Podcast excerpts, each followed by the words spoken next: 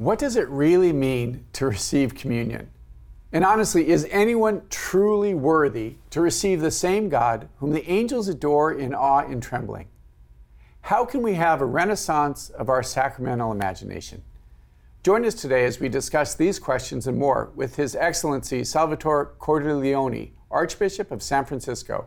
I'm Father Dave Pivonka, and I'm president of Franciscan University in Steubenville, Ohio. And you're watching Franciscan University Presents. Stay with us.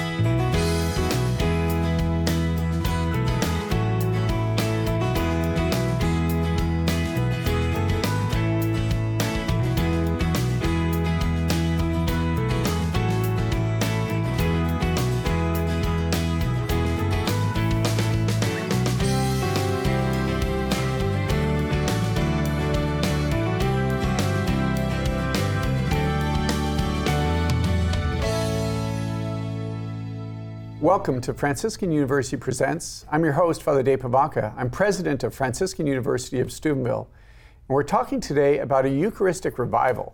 I'm joined by our panelists, Dr. Regis Martin, a professor here at Systematic Theology at Franciscan University, and Dr. Scott Hahn, the Father Michael Scanlon Professor of Biblical Theology and the New Evangelization here at Franciscan. We are pleased to welcome our special guest, His Excellency Salvatore Cordileone, and he is the Archbishop of San Francisco since 2012 and on the feast of St. Francis of Assisi. Uh, and like St. Francis, throughout his ministry, he has been a voice in, to society's most vulnerable and the members of the church the most in need, and also been a voice for the poor and the unborn. Last year, he issued Before I Formed You in the Womb, I Knew You, a pastoral letter, letter on the human dignity of the unborn, Holy Communion, and Catholics in the public life, which is the basis of our conversation today. Welcome, Archbishop. Thank it's just you. a great blessing to have you with us. Um, maybe just for a moment, how did you get to be Archbishop? How your story of faith and formation and vocation? Oh, that's a long story. Do we have enough time? Uh, you tell us. No, it's just such a pleasure to have you here. Thank you. It's a pleasure pleasure's mine. Well, I grew up in a, a typical working class family. I was born and raised in San Diego. My father was a commercial fisherman. There was a, the fishing industry was there at the time. My grandfather was the immigrant. I actually immigrated first to San Francisco, where my father was born. Um, 100 years before I became the Archbishop. That's great. Isn't God's, that something? God's, yes, ironic design. But he moved down to San Diego uh, to, he needed a warmer, dry climate where he mm. could keep fishing. So I grew up there and uh, I was inspired by kind of the maritime mm, imagination and uh, lots of Navy there too. And I always knew I wanted to give my life to serving a higher cause or some kind of service for my country or, or for to better the world. Um, so I was kind of aspiring to something like that, a service to my country, perhaps in the military, or something like that. But uh, you know, I got more spiritually serious. I, my faith was always important to me, but I got more serious about it toward the high school, my first year of college.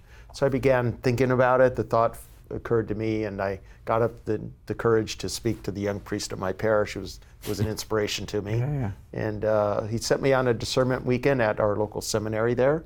And uh, so getting to know other young men, thinking about the call, getting to know the seminarians and what the life was like. Um, the you know that you know the hound of heaven yeah, the nagging course, wouldn't go away so i knew i had to go into the seminary to test the call so i after you know some time, I discerned this is what God was calling me to, and since I was ordained, I've had a variety of experiences in my priesthood. I was an associate pastor right off the bat in a parish I knew quite well. It was neighboring the one I grew up in, and we sometimes went to church there. Mm-hmm. And it was a very good first assignment for me. I had a good pastor. It was a very friendly community, uh, active parish. Then I was sent to study canon law. I did four years of uh, uh, canon law studies, got a doctorate there uh, in Rome. I returned to two years of diocesan work, tribunal, assistant to the bishop, and uh, then I was a pastor for four years at a parish on the Mexican border okay. out in the Imperial Valley, which is kind of toward Arizona, so it's a desert area that's now, now agricultural. And uh, then I got called uh, to Rome to work at the Apostolic Signatura, one of the church's canonical courts, for seven years. Then, then I became the auxiliary bishop of San Diego. And this is where we get to the closer part of the story, how I ended up in San Francisco. I first went to Oakland. Um, that was Archbishop Vigneron before me was sent to Detroit, back home to Detroit. So I got called to Oakland, and I was there for three years. And uh, Archbishop Niederauer had reached the retirement age. Then I got the phone call from the nuncio informing me that the Holy Father had appointed me to San Francisco. Quite the story, yeah. All of that, you were ordained when you were 12, it sounds like. Flattery will get you everywhere. perfect, perfect. Well, I w- maybe just in, make that connection to your coat of arms, which kind of tells your story, doesn't it? Yes. With- with That's the, idea of the coat of arms. It identifies the individual. So the crab on the coat of arms represents the, the family trade, the fishermen. And my grandfather, as I mentioned, when he first went to San Francisco, he did was he did fish for crab. um, you know, it's a big big industry there. Then uh, in San Diego, fish for lobster and tuna. But it's so it's the the fishing trade, and uh, then the blue background for the ocean and the wavy line for to give the, the effect of the ocean. Right. And then above it's the um, uh, the rampant, semi-rampant lion holding the heart for my last name, Lionhearted Beautiful. Cordileone. Beautiful. Yeah, fishers of men. Yeah, my, fa- Yeah. yeah, my father was a physician, and they say that uh, that we have a similar trade that he healed the body and I heal the soul, and you're Well, I'm, fishermen. I'm fond of saying I'm the only grandson carrying on the family There trade. you go. and as it turns out, the crab also, you know, is the month that represents the month of July um, in the um, the astrological, the the signs. Um, and uh, so that's the month I was ordained uh, a priest. It's the month I was named a bishop, and uh, it turns out to be the month that I was also named an archbishop. That's good. Yeah, Well, yeah the, the blue uh, in the coat of arms, I think, would be surely suggestive of Mary. And I suspect you have a deep devotion uh, to her. You quote her very tellingly uh, in that lovely letter you wrote. Yeah. Oh, certainly, certainly that was drilled into us growing up. Yes. Now, you've spent a lot of time recently in just inviting your church and the larger church to focus on the Eucharistic uh, element and the Jesus is present. Why now? Is there something now that's going on that you think that the Lord is calling you to that or calling us as a church to that? I've noticed that practically my whole priesthood, that um, many of our people are moving away from a sense of, of what the Eucharist really is, who the Eucharist really is, and what it means to receive the Eucharist. And uh, so I thought with everything going on in our society, and there for a long time we've been going through this debate about um, you know, people in public life who openly dissent from church teaching, especially on the, the, the critical life issues, and, and the idea of being properly disposed to receive the Holy Eucharist. So it's actually been going on for a very long time. It seems to keep intensifying. So I thought um, I needed to do something more, um, more emphatic in, in teaching about it, and it's basically clarifying what the church has always believed about this. Right. Yeah, it's, it's not as if you've been talking about a side chapel uh, in the cathedral. I mean, this is not uh, a dispensable fixture.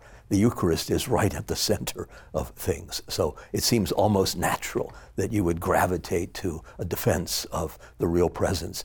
But why do you suppose people have lost uh, their lively sense that this is really God? Because we don't worship in accordance with that. You know, the church has always understood that we teach more powerfully through symbols than words. We need words too, but and there's another way we teach through symbols that it hits us in a different way. And I think our the way we worship hasn't really adequately reflected uh, who the Eucharist really is and the sacredness of that.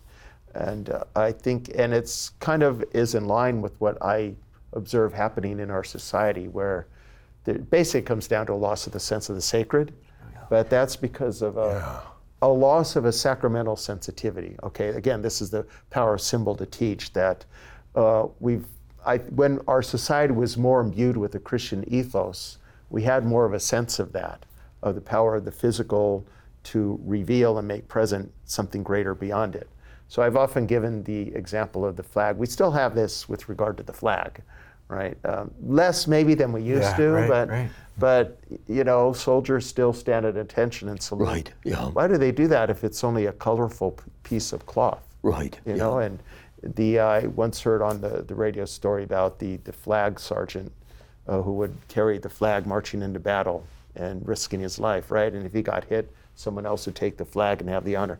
Well, if it's just a colorful piece of cloth, why would a soldier risk his life Right, carrying yeah. it into battle? Right.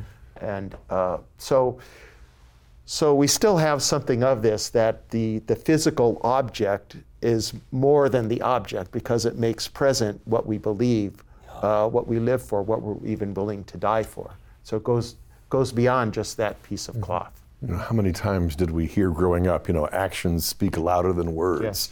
You know, but what you're saying reminds us that sacred actions, actions that are definitively sacred, are going to speak louder than just mere words, but the words of consecration accompanied by the sacred and transcendent gestures of our living tradition, you know, will make what seems almost fantastic. I mean, I remember back, even though it's been like 36 years since I became a Catholic, I still remember it like it was a month or two ago in the sense that what do they believe?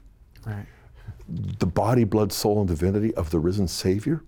It's like, do they realize how truly fantastic that is? It- and I mean, in the sense of fantasy. I mean, if that's real, then I have to rethink everything. Everything else, right? You know, but if that's not real, what they're doing is like a debased form of idolatry in the history of religions.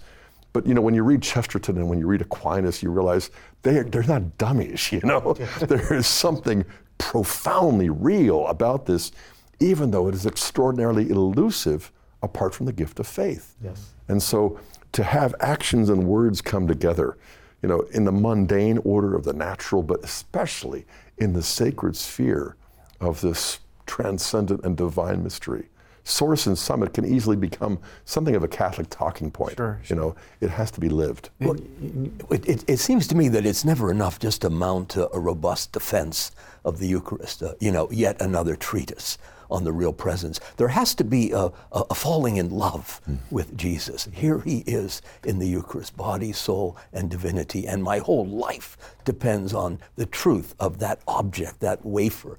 And you are right, a, a, a sacramental imagination really does need to be nourished uh, and, and revived. I, I don't want to push you into a Byzantine corner, but they have the iconostasis, which I think sort of heightens the sense of the sheer otherness of God, who yet comes dramatically, intimately into our very midst. But it reminds us that there is something terrifyingly sacred about this moment, uh, this object. And, and it connects us back to the temple worship, right? Because that whole the whole way the sanctuary is arranged, and we have a similar thing. Well, traditionally, when we had the altar rail too, and marked off the the um, the sanctuary, and then uh, actually in the old mass, the priest would pray a prayer when he walked up the steps to the high altar that God might purify our minds to enter into the holy of holies. Yeah. So the power of God's presence, right, in, in the Holy of Holies. Only the priest would enter that on Yom Kippur. So now God's presence there in the tabernacle. So uh, that iconostasis and our tr- traditional church architecture as well harkens back to that, um, the temple Yeah. ritual. Yeah. Archbishop, do you think it's where where was the breakdown? If you were to take a look, was it largely moms and dads didn't believe, they didn't understand, education, all the above, cultural? Where do you start? Good question. Uh, probably with priests. You know, it's people what they experience on Sunday is it's what's going to form their their faith and their thinking. And when uh, if priests are very casual in celebrating the mass, uh, people are not going to be instilled with the sense of reverence and the sacredness that the Eucharist is. I, I think it began there. Now, unfortunately, that happened at a time when there was a decline in catechesis, right? And Like uh, a perfect storm almost. Yes, it was a perfect storm. You know, building on what you were just saying a moment ago about the temple, I'm reminded of a friend uh, who got her doctorate at a Catholic university. She's a pro- Protestant, and she was focusing on um, uh, the the the, uh, the reform of Cluny, and what was it that made the the Cluniac reform so profoundly transformative? And what she discovered was that they believed that heaven came to earth, that in the Holy Eucharist they had the Holy of Holies. And so she was a historian. She defended this in her dissertation, which unfortunately never got published. But when I read it, I called her. We talked for quite a while. And she described her defense. She said, You know, I was the sole Protestant, and these Catholic priest theologians were like, You know, temple worship, you know, we've kind of opted for the synagogue. And she was like pushing back, I think respectfully, but sharply. You know, the synagogue has a rabbi with a Torah scroll and a sermon. That's the Protestant form of our worship. She said, the temple has an altar and a priest and a sacrifice. That's the form of your worship, you know. We, you also have a homily, you know, but we don't have an altar or a priest or a sacrifice. You know, and uh, I was sharing this recently with a friend of mine who is a convert from Judaism. He's now an evangelical. He's looking at the Eucharist. And he's beginning to realize that in the Hebrew Bible, the word synagogue doesn't occur, rabbi doesn't occur, you know, it always was temple. And if you just simply swap out temple for synagogue, altar for scroll, you know, uh, and then sacrifice becomes a sermon, I, I think that inadvertently you've backed yourself into a really mm, yeah. a, a- a cheapened version, a watered Well, you're left with nothing. Yeah. I mean, as if the word became paper uh, and not flesh. Upon this book, I will build my church. right. Yeah. Yes, it was not enough for God to let His word be written or even proclaimed by the prophets. The word had to become flesh. yeah. And there's a, a great line in Gregory the Great where he uh, surmises that at the moment of consecration, all of the angels uh, fall prostrate uh, before that consecrated bread. Uh, they know that this is God. And that's the kind of reverence we need to uh, uh, uh, recover. Yes, yes. So it is again. It's how, how we treat how we treat the Eucharist, how we handle the Eucharist, uh, how we how we even behave in church. You know how we how we dress, how we show reverence and sacred silence. All of that. And we're just getting into our topic, so stay with us as Franciscan University Presents continues.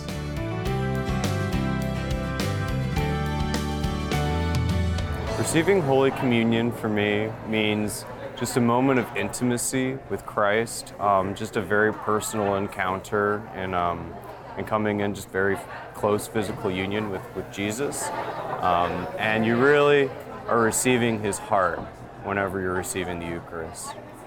I pray of the Blessed Sacrament, just kind of bringing myself in front of there and lifting my heart up to God, just kind of reflecting on my week and offering up whatever is going on in my life at the time. And doing that just brings me a sense of peace and, and also like joy in doing that. Walk in the footsteps of saints and martyrs on a Franciscan University pilgrimage. Led by inspiring spiritual directors, you'll explore the treasures of your Catholic heritage in the Holy Land, Poland, France, Austria, Italy, and more destinations. On each pilgrimage, you'll deepen your love for Jesus Christ through daily Mass, confession, prayer, and the joy of Christian fellowship. Let Franciscan University lead you on a pilgrimage of faith. Find out more at franciscan.edu/slash pilgrimages.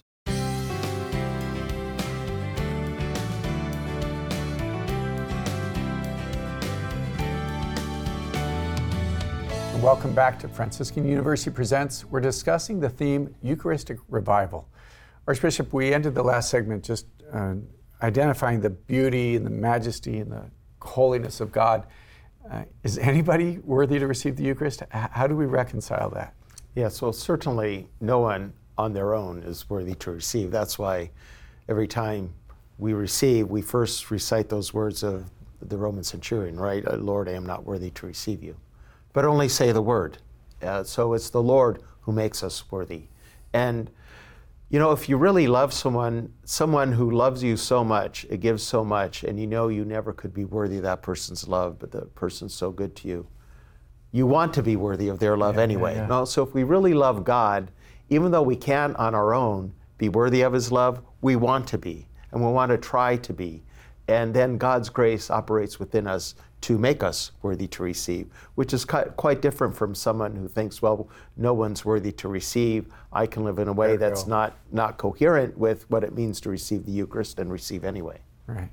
You know, it- theologians recognize the Eucharist is this uh, instrumental power, a cause that doesn't just signify, but it affects what it signifies, but not just in the sense of transubstantiating bread and wine into Christ's real presence, but transforming sinners into saints.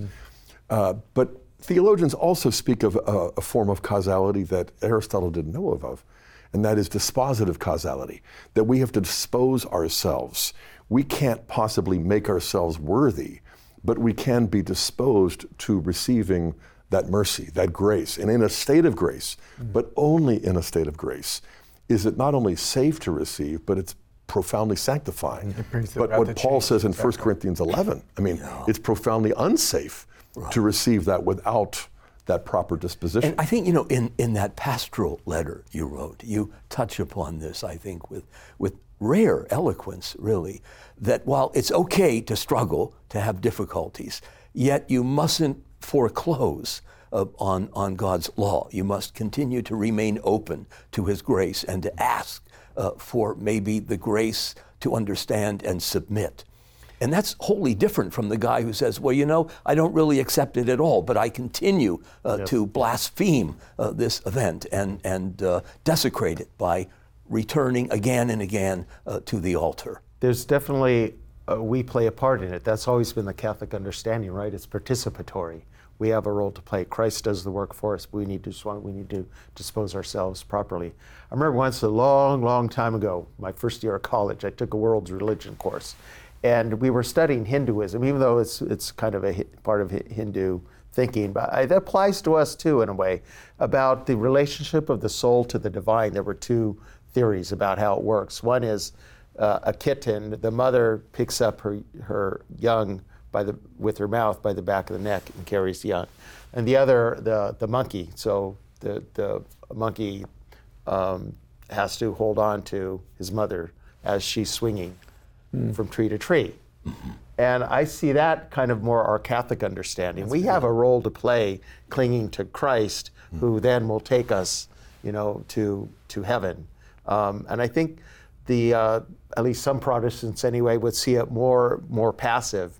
Christ does all the work, so it's more like the kitten carrying, uh, the mother carrying her, her, her kitten uh, without any effort on the Right, kitten's part. yeah. So, but we do have a, so we do have a role to play. You know, we do have to cooperate. We do have to be uh, disposed um, to God's working in it. I think- Therefore, therefore, our emphasis on on good works, our emphasis on works of penance. Not that they in themselves justify us, but it's part of the process of becoming just. Right, I think it's that distinction is I am not word, that continual process of looking into my own heart.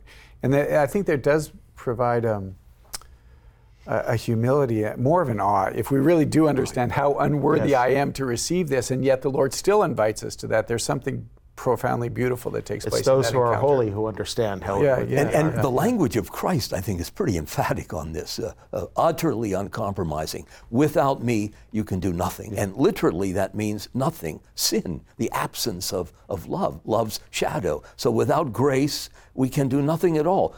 Even the grace to be open to grace as a kind of prevenient gift, uh, we need to ask for. Dispose me. Uh, let me be open to this truth. I don't see it yet, but I want to remain docile, just in case you want to surprise me. You know, the context of that remark is so telling. John 15, 15 is the farewell discourse. So it has this Eucharistic setting. I am the vine, you are the branches. If you abide in me and my words abide in you, you know, why? Because apart from me, you can do nothing. You know, uh, the branch cannot bear fruit if it is separated. And Paul likewise, let a man examine himself. And the term for examine himself is much more than looking in a mirror. I mean, it really is looking internally into your own heart and a self judgment, an assessment, again, not of my worthiness, but am I disposed? Have I repented? You know, and then you will, your word will heal me. So, Archbishop, you're speaking of, in, light of this, uh, a type of a Eucharistic revival and renaissance. Maybe speak to that, and, and what's that going to look like in the church? Yes, the bishops began thinking about it uh, after the, you recall the Pew survey back in 2019 of what it's it up to about 70% of Catholics now either don't believe or don't understand what the church teaches about the, the real presence of Christ in the Eucharist. So we were already beginning to think of uh, some kind of a Eucharistic revival project. Uh, so we uh, a working group was formed and to bat ideas around, and what we came up with was a um, a three-year process. It's modeled after the Encuentro that we've had. We now recently had the fifth Encuentro.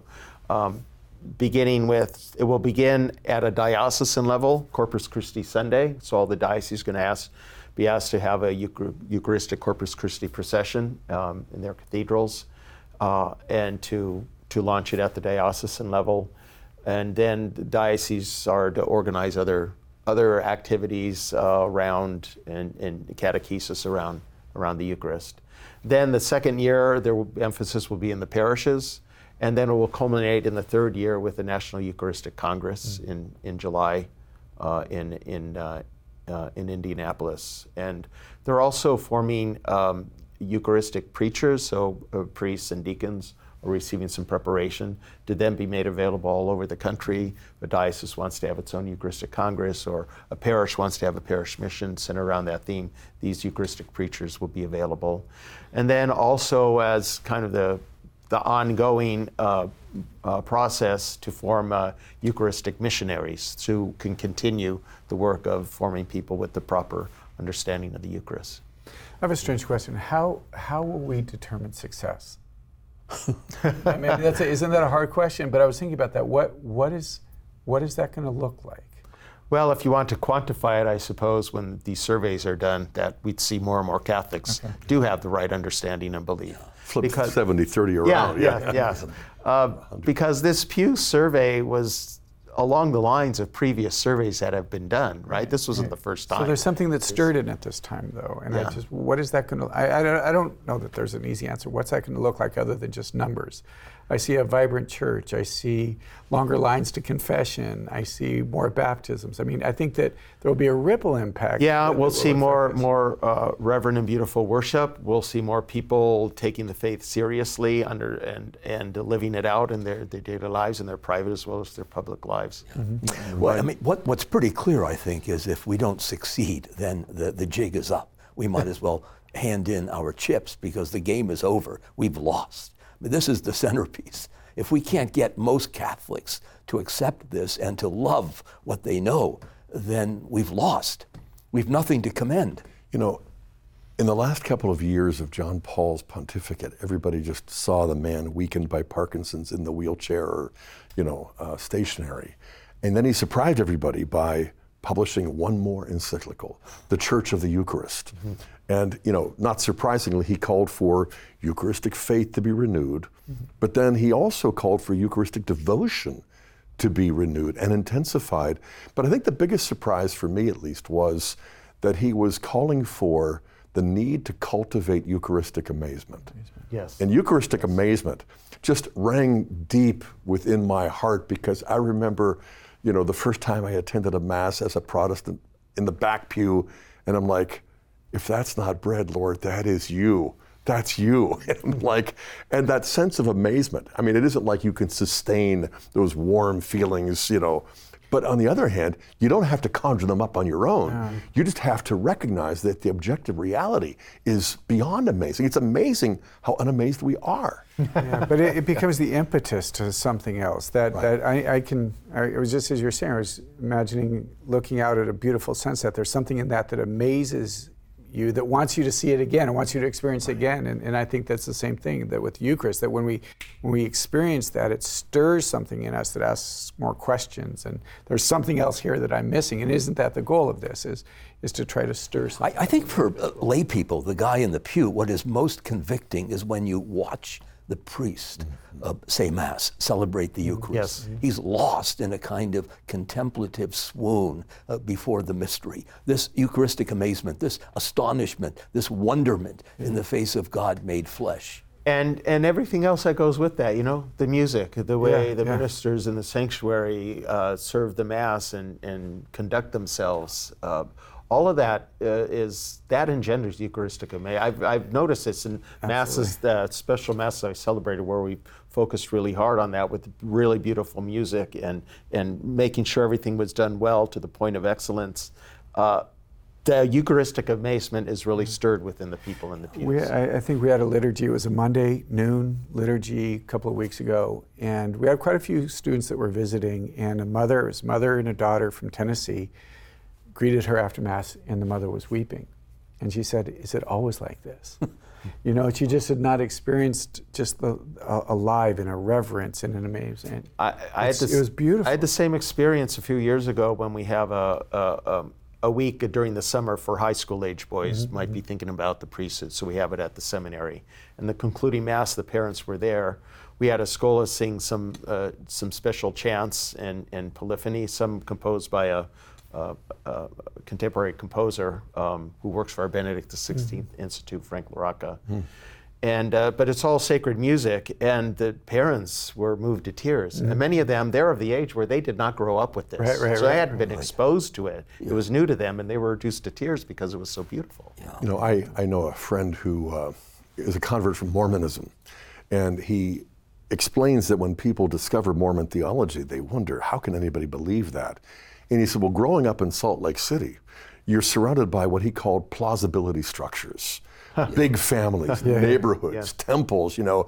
And he said, when I stepped into a Catholic church and I watched Mass, I realize there's something much more plausible. And the Eucharistic liturgy is itself a kind of supernatural plausibility structure that is more compelling than any theologian's argument. And I mean, St. Paul really touches upon this in a profound way in the first letter to the Corinthians. He, I mean, he draws a connection between ecclesia and Eucharist. The one produces the other, a mutual uh, dependence. Uh, they're interlocked, these two mysteries. So when you watch a priest uh, celebrate the Eucharist in a way that makes it look absolutely convic- you know, convicting, you're moved. You, you may leave the church wondering, does any, does any of this make sense? But this is an impossible thing uh, that has yet happened. And, and I, I must, I'm moved uh, to bow down and worship. Yeah. You know, I, I, I would say as a priest, it's, it's equal. There's this relationship that develops, and I'm sure you'd say the same, is that when you've got a congregation that's also worshiping, there's, there's just a grace and a communion. A and- feedback yes, it's just, yeah, but it's just, it's, it's a community that comes together. They know why they're there. They know who they're worshiping, not what, and it's just, it's such a great blessing. So we'll be right back with more Franciscan University Presents. Please stay with us.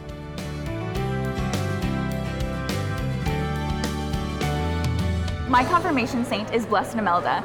Um, it took me a while to figure out who I wanted as my confirmation saint, but I eventually settled on her as she is the patron saint of First Communicants. Um, her story, in brief, is that she, when she received her First Communion, her heart burst with joy and she died. So when I receive the Eucharist, remembering the true presence of Christ, I try to ask for intercession so that I can receive the same joy, the same passion, the same zeal that she had when I received the Eucharist. What if you discovered a university with unmatched science, faculty, and programs? A place where you didn't have to choose science over faith. At Franciscan University of Steubenville, you'll find faith inspired, student focused, research driven programs leading to satisfying careers in medicine, scientific research, engineering, computer science, and many more science and health fields. At Franciscan University of Steubenville, education is more than just a word, it's a discovery.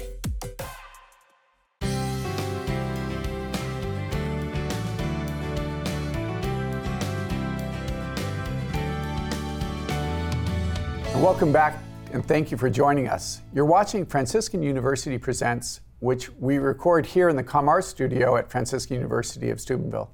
Our students are operating all the cameras and the equipment, and our theology professors, Dr. Regis Martin and Dr. Scott Hahn, and I are discussing the topic Eucharistic revival with the Archbishop. Archbishop, there are um, places of revival. There, there are really moment, uh, places of grace that are taking place in the country. You- You're seeing that, aren't you? Oh, yes, I think we are. Picking up on Dr. Martin's uh, comment about if we don't get this right, the jig is up. I think, in a sense, yes, but we also need to look around. Where is the church young and vibrant and growing? Uh, it's where Catholicism is enthusiastically embraced. Uh, George Weigel points this out a lot, right? It's not what where uh, it, what it's lived is what he likes to call Catholicism light, or Bishop Barron calls beige Catholicism, right? It's where the whole package is is enthusiastically and joyfully embraced. Uh, we see these points of revival. I mean, Franciscan University of Steubenville is a prime example that everyone looks to. The other other Catholic colleges that we see this renaissance, and some parishes and other other communities and movements. So where where Catholicism is joyfully, totally embraced, we see this. The way I like to put it is that uh, what is Catholic, classically Catholic, works. Yeah, yes. Uh, that evangelizes and moves people to embrace the whole truth that, that Christ is entrusted. We had somebody visiting one time, and, and one of my favorite places, I think we'd agree, is, is the Eucharistic Chapel of the Portiuncula, where we have adoration 24 hours a day with our students, faculty, and staff. Somebody said, I didn't realize we still did that in the church, right? And yes, we do that. Yes, we do that. It's really at the heart of this. So, um, one of the things, maybe the more difficult topics, is one of how do we deal with, or how do you, because you you have to deal with it more, um, individuals who are in the public, they're in the limelight, they profess to be Catholic, but their lives don't seem to express that, and they hold profoundly contrary positions to the church. And how do you navigate that as, a, as an archbishop in, in the question of Eucharist and their ability to receive?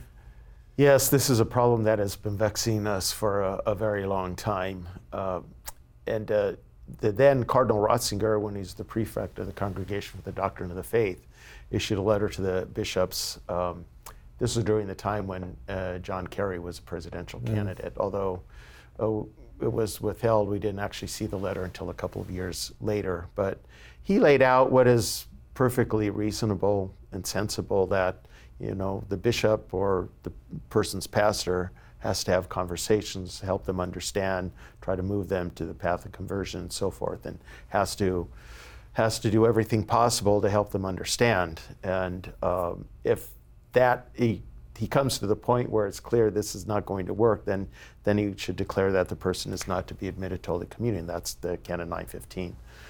The first is Canon 9. Canon 916 is really a starting point where the person on their own conscience is not to receive if they're in a, a state of, of, grave sin. But if they're in a obstinate, persistent, uh, manifest grave sin, uh, then the next step would be to declare that they're not to be admitted to communion. So Cardinal Ratzinger laid out those principles for us uh, way back and way back then, and yeah. we did issue a, a, document on that in 2006. Um, um, happy are those who are called to a supper, and uh, we issued a, an updated one uh, last year, this Eucharistic coherence document. Uh, so again, with, these are valuable teaching documents, but right. words alone don't work. We need actions and symbols. Right. Those canons, though, are out there and they're objective, and they need to be observed and enforced. But just as I'm not reducible to my skeleton, so the faith is not reducible to the canon law.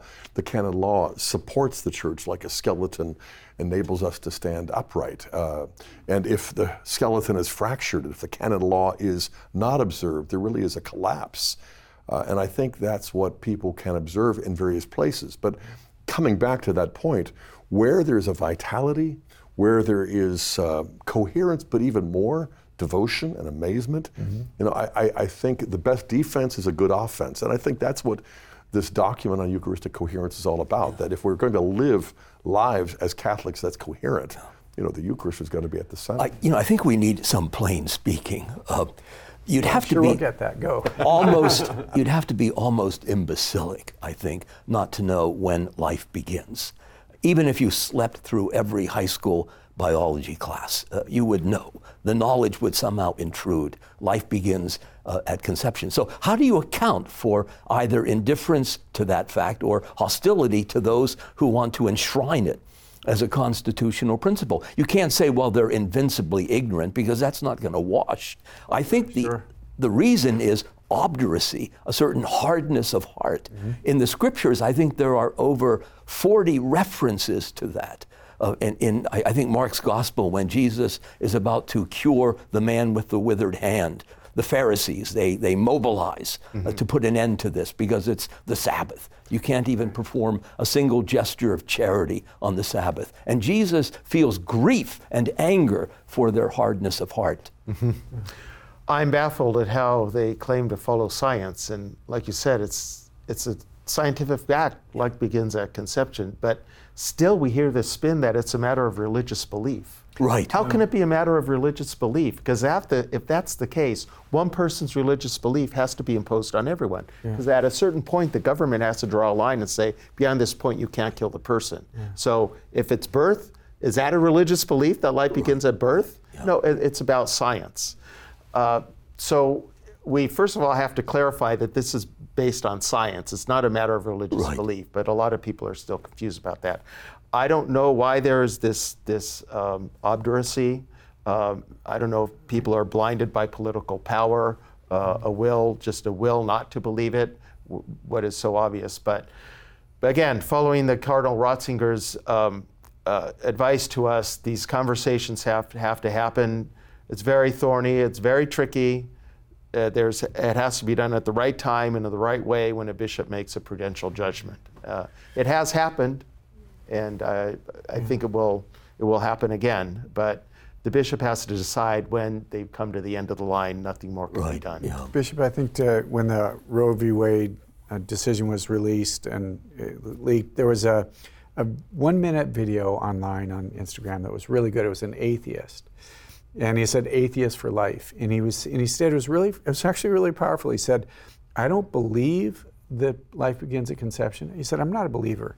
He said, I recognize it. It's simply a scientific fact, and that child deserves to be protected. And it was just such a poignant, articulate uh, explanation of what was taking place. And it's just, I think the scripture that comes to my mind is what's going on. The people prefer darkness. I mean, I don't know. I don't know any other ways that, is that there's a choice and a decision that they're making. They're choosing ultimately choosing darkness. Well, they live in a certain world where um, the, the power, everything's about power, and Yeah, I think yeah. that's it does to some degree blind people. And, and that term, people prefer darkness, is from John 3, where God so loved the world, agapao, agape. Not come to condemn it. And then, but men prefer the darkness. The word for prefer, agapao. They love the darkness because the light would then illuminate their evil deeds. And again, it, we can't judge hearts, but we can judge actions. And you know, I think of 1 Corinthians 5, where St. Paul orders the excommunication of this man who's practicing incest, which even pagans outside the congregation see as so unnatural. And he doesn't do it because he holds that man in contempt. If he held that man in contempt, he'd say, keep receiving. Right. Yeah. You know, he loves that man and he expressly states so that on the day of the Lord Jesus, his soul may be saved. Right. Right, and that's the, the argument is, is Jesus is loving. Well, of course he is, but Jesus also said some things that were difficult and that demanded a response. And, and I think that's always a cop out. The soft Jesus, yeah, Right. it's like Right. an excuse we use to do what we want to do and think Right. that it's okay. I mean, you, you think of the pastor, uh, one of whose parishioners is a mobster who runs Murder Incorporated. And he goes up to him and says, Look, you've got to stop killing people. And until you do, you can't receive Holy Communion. Or like Lady Astor, who went up to Stalin at a cocktail party and said, Mr. Stalin, when are you going to stop killing people? Now, she wasn't in any position to sanction him, but bishops are. And I, I think uh, there needs to be a little more vigorous maneuvering to try to uh, isolate, anathematize these people, because otherwise the word gets out that we're not really, we're not really all that fond of unborn babies. They don't have the preferential treatment for the poor. I sense a growing conviction among bishops of that. And uh, to, to rebut the argument that, well, this is one issue, there are so many other issues, that's true. There are many other really important issues, but none of these other issues involves the direct killing of innocent human life. So immigration's been a top priority issue for us for a very long time. We're very frustrated. We can't get uh, just a comprehensive immigration policy with the panic of the crisis at the southern border. But as bad as that is, I don't see any politician trying to authorize border patrol agents to shoot at people crossing the Crossing border the border, illegally. right, right. Plus, 'Cause the that's bishops taking- are already on record as recognizing uh, abortion as the preeminent Yes, issue. yes. I mean, it's foundational. That is why. If That you is don't why have a a direct life, taking of how can you life. exercise any other right? Yes. Archbishop, I think the the struggle I think that some of the people have in the pew is, the, the, and this may be really hard. I'm not sure how you could speak to it, but the difference of, of one bishop doing one thing and one bishop Yes. doing another thing, and maybe just speak to that. How how can the individual how do they reconcile that? How do they work through that? Seeing different bishops taking different Well, a stances? bishop, each bishop has to follow his own conscience and make his own prudential judgment in the area. And some bishops, uh, there's room for coming to different judgments in, in different circumstances.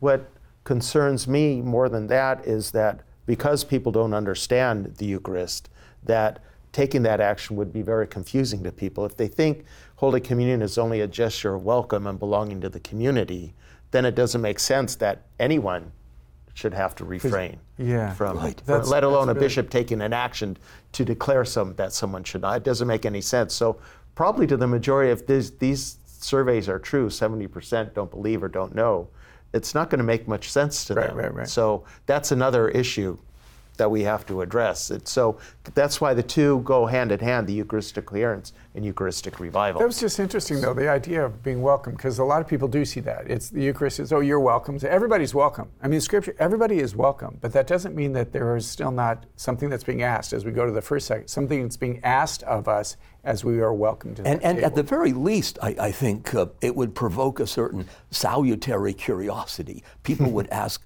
why is the church so exercised about this? Mm-hmm. Why is she prepared to go to the wall in defense of this baby? And I, I think that can be very persuasive. You know, I remember back in my evangelical days discovering that, you know, the Catholics had this closed communion and mm-hmm. at least on paper, a strict standard. And, you know, I was coming out of young life, you know, a parachurch. It wasn't even a denomination. And the Lord's Supper, we didn't even call it the Eucharist, was like a handshake. You know, well, you're not going to withhold that from anybody. You know, then I become a Presbyterian. I realize, okay, it's more like a hug. You know, then an Anglo-Catholic, you know? Anglican, you know, it's like a kiss, and then marriage supper of the Lamb. No wonder in the ancient patristic sources you see the analogy is this marital embrace of fruitful love. So and It's the consummation of the marriage covenant. So it's not just an invitation to the dinner table. Right. It's consummating a marriage. You have to be worthy uh, to the most intimate act possible. That's the intimacy God seeks with us. the, the, the breakthrough was for me that, you know, for us, the Eucharist is a supper. But if that's all it is, then Calvary is just an execution. Only if the Eucharist is where the sacrifice of the new covenant by the Passover lamb, who's the high priest, that's where it's initiated, then suddenly the execution is where it's consummated. And that's what Eucharistic coherence is. That's what Eucharistic revival does.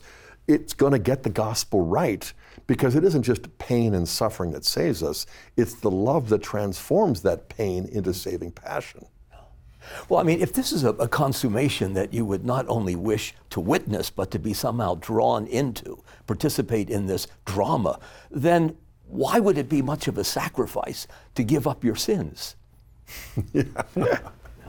We're weak. And, uh, And the, More, proud. the more you're in the Or at habit of least, sinning, at the least harder it is to give it acknowledge up. that I'm a sinner, uh, and I want to try to do better. Yeah. Which brings us back to where we started at the beginning. Um, Lord, I am not worthy.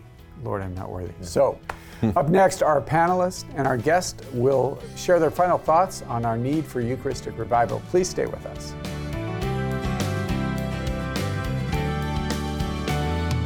Ever since I was young, I really had this draw to the Eucharist, especially to the idea that we get to receive Jesus. I mean, it's such a humbling moment to see the King of Kings, the person that died on the cross for us, come down to earth and then willingly let us receive him to receive grace. And for myself, just kind of recognizing the peace that comes when being in his presence is kind of what allowed me to understand that he's truly there. There is a place where education begins and faith and reason connect. Franciscan University of Steubenville's online programs will advance your career through an e learning experience that's both academically excellent and passionately Catholic. With online degrees taught by full time professors in theology, catechetics, business, education, and other disciplines, you can earn your master's degree online without changing your lifestyle. Find out more today at franciscan.edu, where your faith and career can connect online.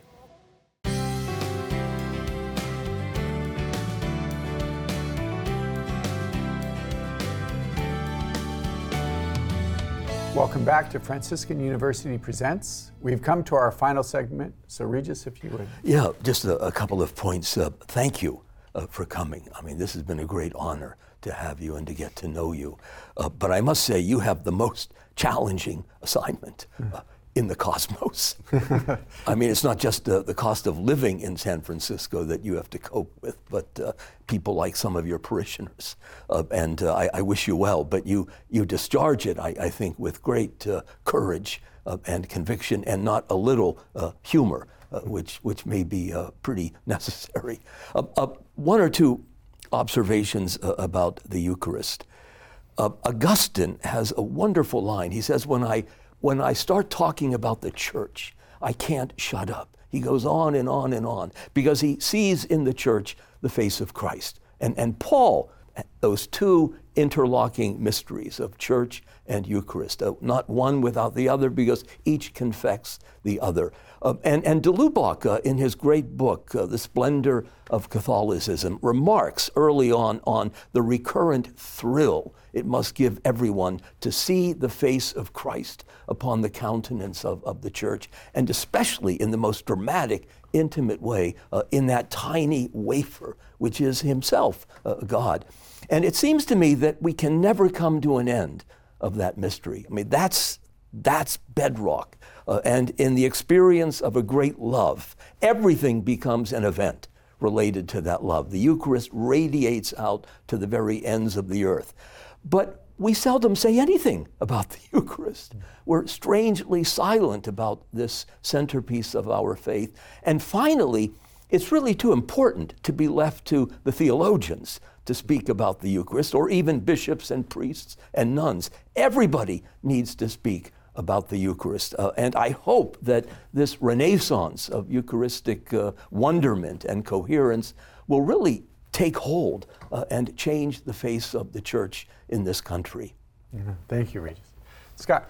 I commend you for Eucharistic revival, that idea. You know, I, I'm thinking back a couple of weeks when Kimberly and I were sitting there listening to our son, recently ordained, Father Jeremiah, practicing this homily on us that was essentially Eucharistic revival. And you could sense his own quiet passion. And he delivered that three times to great effect at the Basilica, thanks be to God. But revival strikes me as a former Protestant as being a kind of Protestant term, revivalism. But wait a minute, you know, if you can have Eucharistic revival, it, it strikes the same chord that George Weigel does in his book Evangelical Catholicism. Mm-hmm. Well, you know, is that an oxymoron? You're either an evangelical or you're a Catholic. And no, of course, when I became a Catholic, I wasn't less, but far more evangelical. The good news just got better, you know? And so to do this in a way that shows the inexhaustible radiance of the Eucharist is indispensable but to also permit people to express themselves in terms of the intellect, but also the will, thoughts and emotions. You know, it's like Monsignor Knox, after decades of research, finishes enthusiasm. And he says, nothing was ever accomplished by enthusiasm. But he said, nothing was ever accomplished without it. nothing worthwhile. And I think right now we don't want to just pump up emotion, right. but we don't want to suppress it either, because that kind of revival is a human need, Absolutely. and it's just a logical response to what mysteries we celebrate. Absolutely. Beautiful, beautiful. Archbishop, a blessing to have you with us. Your final thoughts. Well, revival means bringing back to life, right? And uh, I don't know what could be more at the heart of what it means to be a Catholic than our, our Eucharistic faith. So I yes, uh, I'm hoping that it will be a very energizing process culminating in this National Eucharistic Congress. But what's most important is the takeaway, mm-hmm. right? So this forming of Eucharistic missionaries, uh, hopefully starting a movement of a greater desire and intensity and that enthusiasm to catechize people, to reclaim beautiful and reverent worship. That's what's going to to move people's souls to to embrace the fullness of the truth. So we have to be very intentional about this. In every sector of the church, you know, in our faith formation programs, in our Catholic school, elementary, high schools, and, and universities, uh, in, in every in our seminaries, especially, it all starts at the seminary, right? Mm. That we we can uh, embrace this uh, Eucharistic amazement and as it's and convey it in, in our worship, in our in our catechesis. Um, so we can begin a, a movement of, of reclaiming our Eucharistic faith. And uh, then uh, the difficulties we're facing now will, I think, fall into a much clearer light about the whole idea of proper disposition, disposition to receiving the Holy Eucharist. If we're really amazed at it, uh, again, we can't be worthy on our own, but we want to try anyway, right? right? So we'll right. we'll more frequently avail ourselves of the sacrament of penance. We'll want to go to confession. If uh, I would imagine in, in marriage, right? You want to do everything possible to please your spouse and to be worthy of your spouse, despite the, the rough times and all that, but you want to do everything possible to please the other. That's how we should be with our Lord Jesus Christ. And uh, then when we do that, that's the dispositive part, right? His grace will then make us worthy to receive Him, and we grow more deeply in union with Him. And when that happens, we discover the happiness that He wants us to have with Him. Amen. Amen. If you'd like to learn more about today's topic, we have a free handout for you an excerpt from Archbishop's letter. Before I formed you in the womb, I knew you. Uh, it is yours for free simply by going to faithandreason.com or by calling the number you'll see on the screen momentarily. Uh, Regis, you stated that we don't maybe don't write a lot on the Eucharist. I was reflecting on St. Francis, and I think the Eucharist is actually what he wrote on more than anything yes. else. And yes.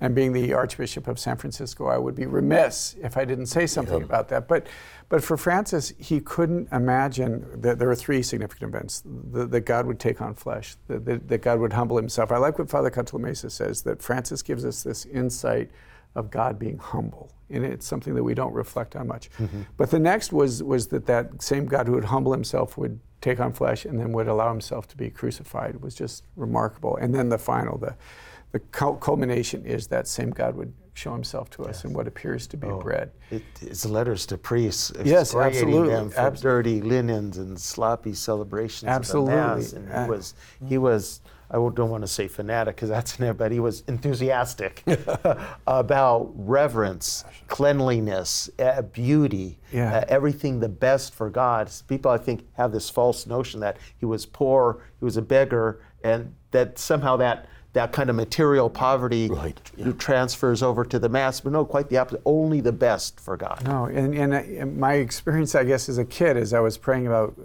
being a priest, and remember kneeling down in front of the Mass one day in front of the Eucharist and just wanting to have this special relationship. I don't know. There, again, it was a kid, but I knew that there was a special relationship between the priest and what was in front of me in Jesus. And I think St. Francis invites us to, to discover that, the, that God is alive. I love the image that he would have the, the crib underneath the altar, but no, no child Jesus there because every time we celebrated Mass, Jesus was going to be present in that. So I think uh, my, my name, the, the St. Francis, provides us an opportunity to come to a, a, deeper love and a deeper amazement at the presence of God. He says, you know, what, what, appears to be bread, Christ is present. It was my, my prayer card for, for my ordination. And, and I'm just grateful for that, that he provides us this simple, humble, not a great theologian, provides us a focus and a, a, love of the Eucharist. And, and given that that's your city, we continue to ask you to pray for that. So if you would close us with a final prayer and blessing. May the Lord bless you and keep you. May the Lord let his face shine upon you and be gracious to you. May the Lord look upon you kindly and grant you his peace, the Father, and the Son, and the Holy Spirit. Amen. Thank you so much. Download a free handout on today's topic at faithandreason.com, where you can also watch past episodes of Franciscan University Presents. Or request the handout by emailing us at presents at franciscan.edu. Or reach us by phone for today's handout by calling 800 783 6447. That's 800 783 6447.